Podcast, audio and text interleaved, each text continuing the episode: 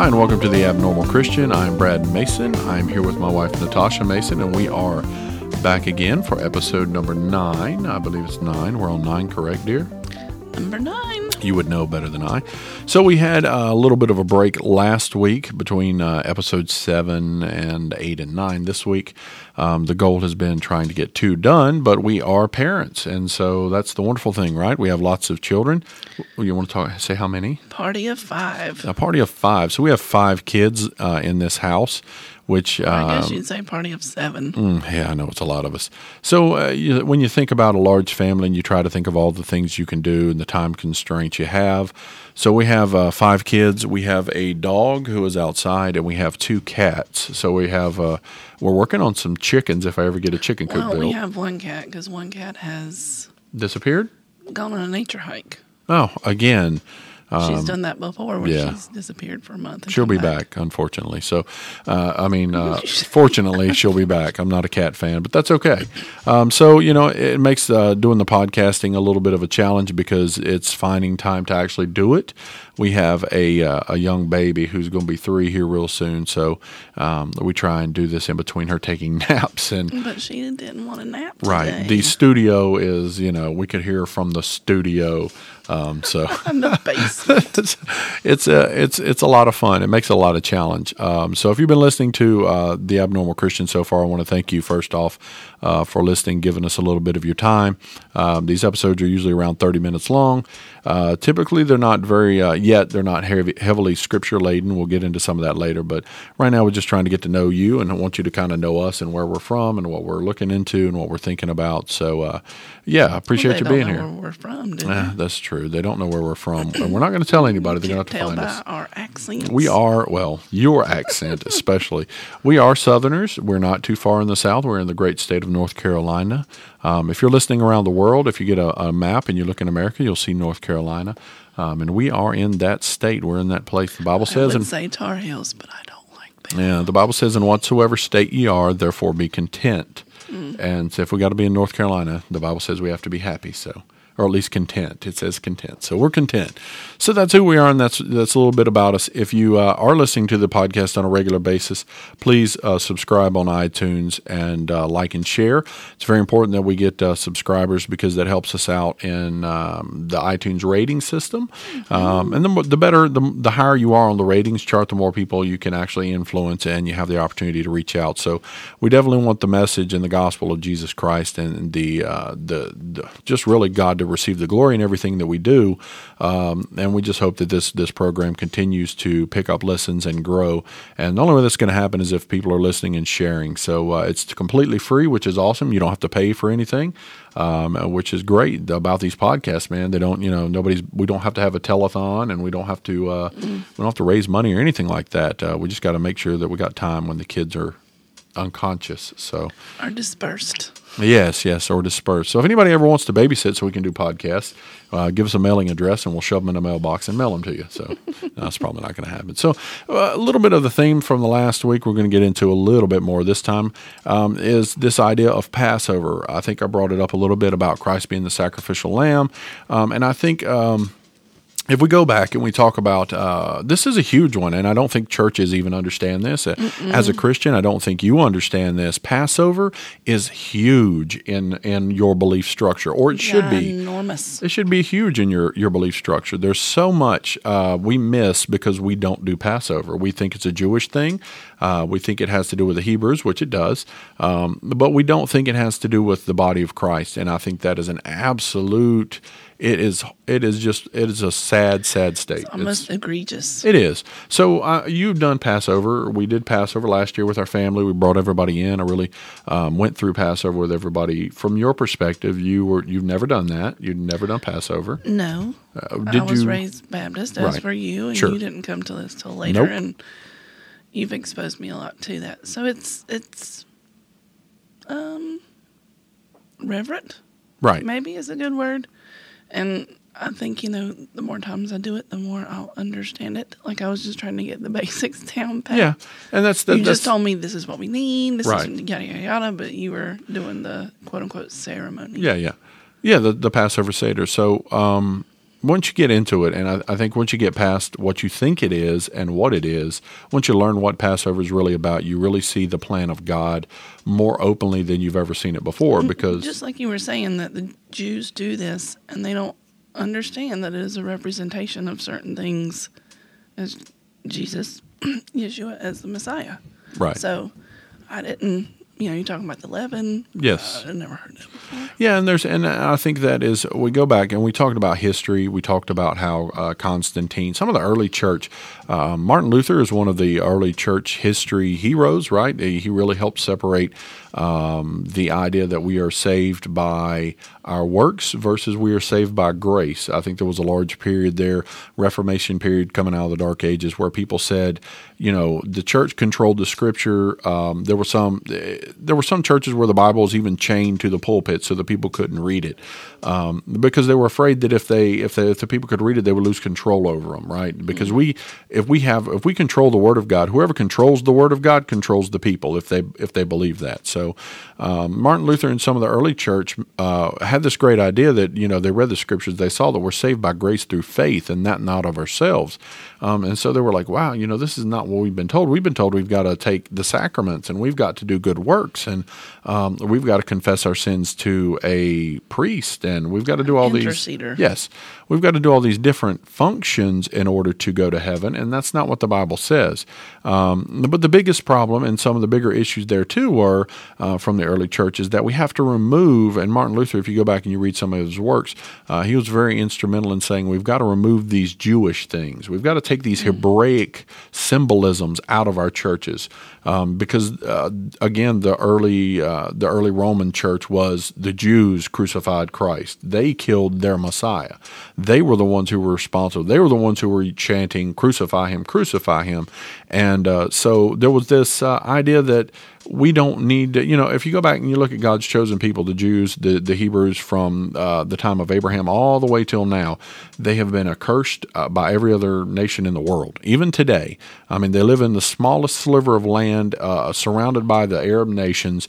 And for some reason, and we all know the Arab nations want that piece of land. It's the littlest area over there. You know, and going outside of all that, the Palestinians who live in, they gave them Gaza because the, the current Israeli uh, government is under the idea that that if we give up uh, property, we give up land, we make concessions, they will be peaceful. And the opposite is completely mm-hmm. true. The Arab world has said, we want you dead and gone. We want you pushed into the ocean. We do not want Israel to exist. There's, n- there's no coexisting there because um, they have been hated from every generation. And a lot of that came from the fact that they rejected Messiah. Uh, uh not every Hebrew who was alive at the time rejected Messiah, right?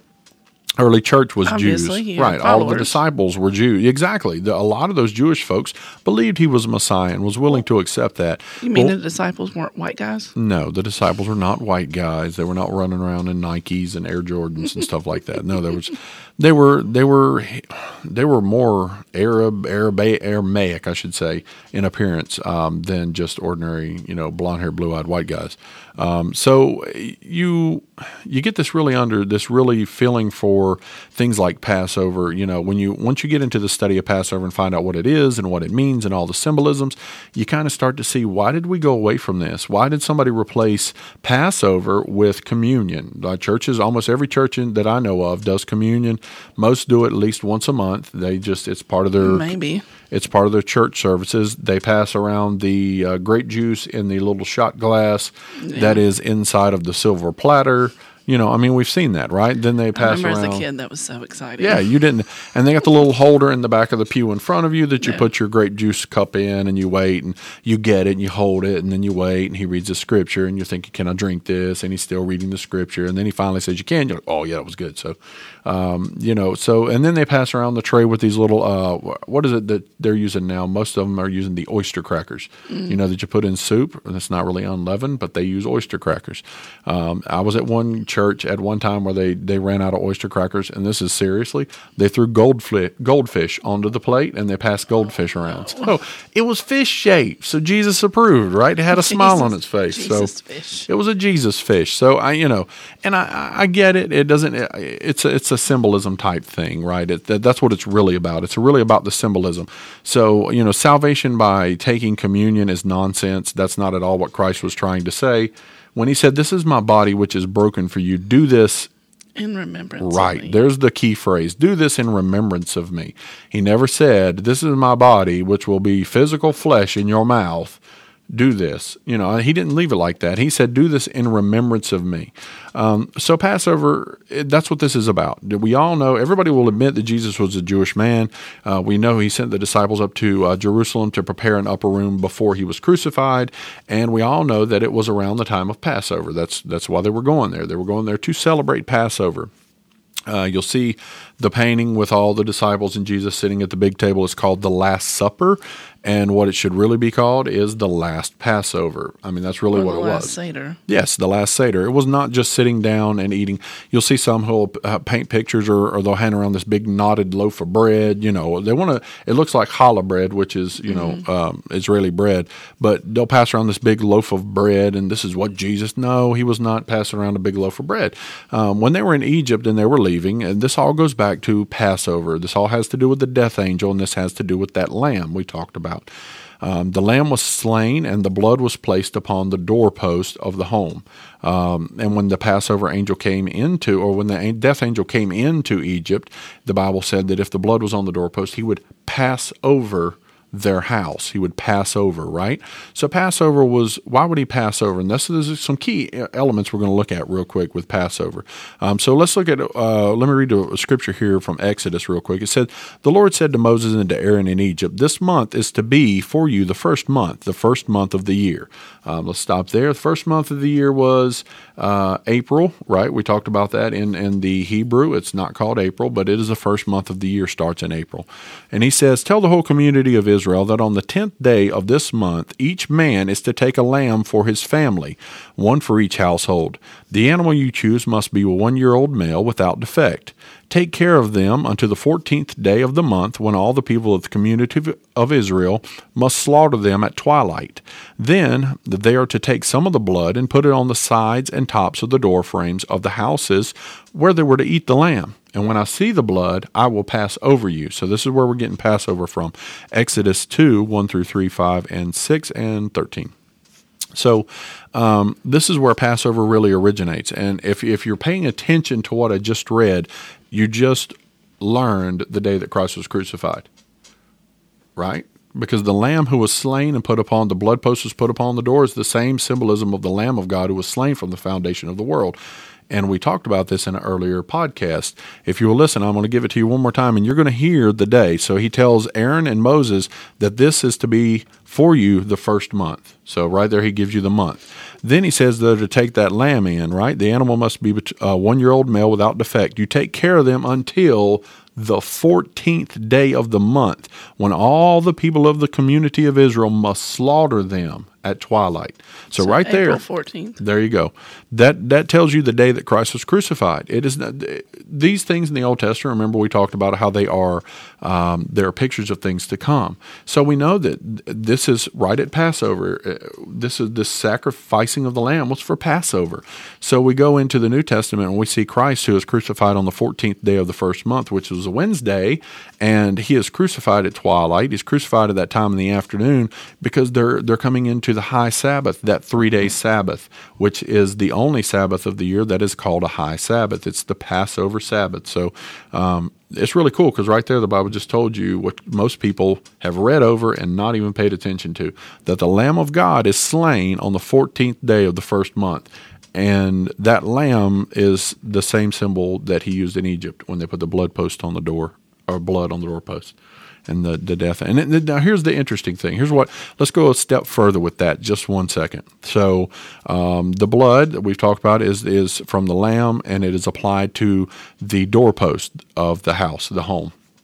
Um, and so we know later on when Jesus is coming, he is he says what? Behold, I stand at the Door. and Oh, that's right. Oh, wait a minute. He says, Behold, I stand at the door and knock, right? Mm-hmm. So what does he say after that? He says, If any man hear me and opens the door, I will enter in. Yes, he'll come in and he will he will have uh, he says sup with him in the scripture in the New Testament it says sup with him. But if he will open up that door, I will come and I will enter in. Now the main thing to get out of that is if you understand Egypt, you understand anyone who went into that house that had blood on the doorpost would go into that house and the death angel would pass over them and they would still have what? Life. life. Yes, right on. You got it. So they're going to go into the if anyone who passes into that door, goes through that blood, walks into that house, is guaranteed to have life. The death angel will pass over them. And this is the same picture in images. They are covered under the blood. Yes, very good, very good. This is the same image that Christ is giving us in the New Testament when he says, Behold, I stand at the door and knock. Any man who hears and opens the door, life will enter into that home, right? So he enters into that home. He enters in as a friend, he enters in as Messiah, he enters in as the Lamb of God. And life has, you know, there was one scripture where he said, um, Behold, salvation has come to this house. He was talking to a man. He said, But salvation has come to your house today. And you look at it and you go, oh, How did everybody in the house get saved? No, that's not what he's saying. He's saying life, salvation himself. This this sacrificial lamb is coming to this house, and if you allow it to enter in, that death angel is going to pass over you too. This is salvation. Right here in Egypt, this is salvation. The blood on the doorpost of your heart and the angel of death. You know, the Bible says that Christ uh, descended into the heart of the earth for three days and three nights, and he captured the keys of hell and death. Those are the two things he captured. Um, the Bible goes on to say, Death, where is thy sting? Grave, where is thy victory? Because he has taken those things for us. So, um, what happened in Egypt, and this is Passover stuff that we should be, every year when Passover comes around, this is what we should be discussing with ourselves and with our, our brothers and sisters in Christ is that if you can see it here in the scripture, you can see what God's plan was for all of us after Christ came. It's absolutely amazing. And and we read through it every day like it's just it's words on a page and we didn't seem to put two and two together. And the real problem there is that we've separated ourselves from the Hebraicness, from the Jewishness of the scriptures, and we look at it from the perspective, our perspective, and we say we're going to do communion because that's what we've always been told. Eh, But communion is this is so much more than that, okay? Um, so that's that that's the scripture where they're commanded to do Passover. So Passover is really one of those. Um, it's the uh, it's the watershed moment for the Jews and all of the things they do. It's that breaking moment. This is the this is huge. This is the found. This is where Israel's going to come out of. They're going to come out of Egypt. The whole nation is going to emerge out of Egypt and out of slavery. And you know, and they're going to. Sometimes they're going to fail miserably, but they're going to serve God. Right? That's that's what they're going to do. Um, but I don't think you can really fully appreciate. Um, you don't really fully appreciate the redemption of the Messiah until you understand Passover and you understand what happened there. Well, sitting in the pew, eating a little cracker and drinking your juice is does not is nowhere near the same effect as sitting at the table with you last year, and you going through and explaining. Right. Yeah, and re- explaining every little part of this is this and this is that. There, there's the um, you know, the, the Apostle Paul in 1 Corinthians 5 7, this is New Testament, right? So we, uh, for for those who are listening, and you might say, mm, yeah, that's still, that Passover still sounds like it's a, it's a Jewish thing. That's not for the church. In 1 Corinthians chapter 5 7, Paul said, For Messiah, our Passover lamb has been sacrificed. He didn't say Messiah, their Passover lamb. He didn't speak of it as in the Jews' Passover lamb. Right. He said, For our Messiah, our Messiah, our Passover lamb has been sacrificed. In in his mind, he saw this as something for everyone. Jew, Gentile, everyone. It is uh, you know, it is that time of the year that it was supposed to have an impact on all mankind. Um, these are one of the fe- there's seven festivals and feasts that God says we're supposed to do for all generations. And at some point we dropped them and we said, Well, we don't really need to do that. We're going to do something different. Um, so we it, we decided. Yes, we, decided. know better. Exactly. We knew better than God Or we did. think. If you think of uh, a Passover in the Hebrew, it's Pesach, It's uh, that's the Hebrew. It means it literally means to pass over. Um, it's interesting to me that the the death angel of God would pass over when it saw this, right? When it saw this blood on the doorpost. Um, if you go and you look at, and this is one of the other things that I think is cool in Hebrew, um, each letter has a, a symbolism. Uh, each letter has a uh, corresponding uh, number and meaning behind it. That's what I was trying to get to. Each each letter has a, a meaning. Um, so there's a there's a letter uh, in Hebrew called chet, c h e t, chet. You can look it up and see a symbol of it. Anyway, it looks like a doorpost. It's, it's just it's uh, it's kind of hard to explain. It's just uh, it looks just like a doorpost, like you would think it would. Two two sides up and one across. So it looks like a doorpost. But the word chet means, and the literal meaning of the word is life. That's the word. That's what it means, life. So when you think about them painting the blood on the doorposts of their homes, they were painting that symbol of chet on their door, and they didn't. I don't even know if they ever uh, even knew that, but they're painting life on my house. This is like me going outside and painting the word life on my house. That's what they were doing. They were painting life on the door on the door frame and didn't even realize that's exactly what it was. That that's that blood was giving anyone in that house life. That is absolutely massive. In my mind, that is so deep because you don't we so want to separate the old testament from the new. But when you can put those two things together and you understand the deeper level why, why i don't understand like i don't understand. Why would you do that? Why not have both? Why not because I think there was a I both. think I think there's been a time I, and I, and I, I know God and the, the, scripture talks about in the last days that God is going to raise up some people and God is going to open up some eyes to some different things that people uh, weren't able to see I think for from the time that Christ was crucified until now, the modern church has been marching toward uh, making Yeshua into its own image, what we want God to be, what we want Jesus to be, and we have gone so far from what what He was and who He is, and where God wanted us to go, um, that it's no surprise to me that there are seven churches on the same square block. You know, they're popping up on every corner. Um, that all these mega churches, and I'm not trying to knock mega church pastors. I'm just saying the reason we are opening these churches left and right all over the United States is because we're dissatisfied with what we're getting, and we're dissatisfied because it doesn't please us the way we want to be pleased. It's not that these churches are opening to feed people deeper information, to feed no, them a deeper no, relationship. Almost feed them less. Yes, exactly. It's to open. There, a lot of these places are opening up to feed the psychology of humanism to me. Tell me how I'm good. Tell me how God loves me regardless of who I am. And so, and I'm not trying to knock these, I, am really not. But what I'm saying is, we don't see this opening of new churches and congregations to where people are going, man, I want a deeper relationship with God. I'm willing to forsake the world and to walk in the righteousness of God. That's where we want to be and that's where we should live, but we're not. It's and this is you know this is one of those things. Uh, Passover is not going to solve every one of your problems. It's not going to solve all of your relationship issues with God and with your brothers and your sisters and friends. One thing it will do though is it will help seal your relationship unto Jesus. Right unto you hear us call him Yeshua, um, and this is a point I make with people. They say, "Why do you call him Yeshua instead of Jesus?" And I say, "Well, you know, I, I, call my wife by her name a lot of times, um, Natasha, and she is she is my wife. And more that I've explained that I want to know more about her. So there are things that people call their wives when they uh, honey and dear and darling, whatever those words are that they use for their their spouse. Um, and the dogs, there he goes. So uh, again, kids and dogs. So you get well, the more I get into a deeper relationship with you, the more I want to know about you, and the the deeper our understanding of each other is. And if there is a, a, a whatever the term of endearment that I use for you, I use for you because I know you and I love you. You know, um, I think we do that with you, you, look at different positions in government and people, and um, we do that all the time. You don't know people, so you use their title. Like a, a police officer could pull you over and you call him officer. You don't know that's Bill. You don't know anything about Bill. But if you knew Bill, and the more you knew him, the more you would call him Bill. You wouldn't call him officer. So to me, it's the same thing. I call him Jesus because that's what I was raised with. But the more I get to know him, and the more I want to understand him, and the deeper relationship that I build with him, it's almost like it's a me and him thing. I get to call him Yeshua. I get to call him who he was. I get to say his name. It's like Yahweh. We use the word God. I had somebody the other day tell me that God was his name. God is his name. And I said, nope, that's not it. And they said, what do you mean God's not his name? Nope. And I said, I love you, but God is not his name. God is his position. And that's one thing we as the church need to understand as well. The Arabs have a God, don't they? Yeah. What do they call him? Allah. Why does he get a name? Why does he get a name? Why does Buddha get a name? Why does why do all these other false idols in the world get a name, but our God gets no name?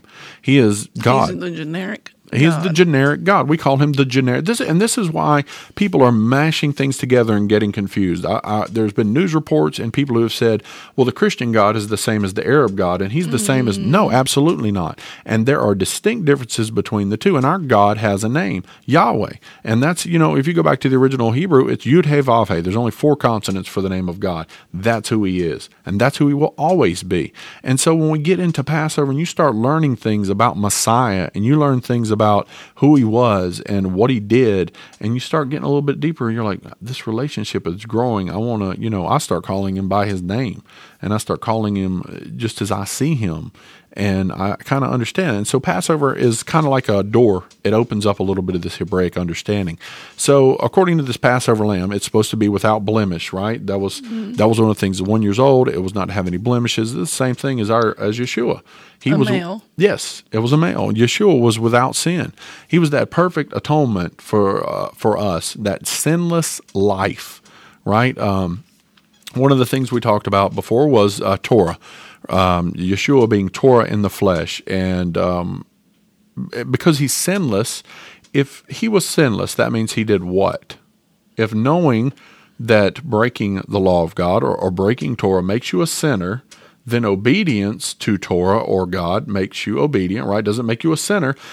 For him to be sinless, it means he had to obey Torah. It means he had to he had to keep every law of Torah. Follow it without Yes, he had to follow without question or fail.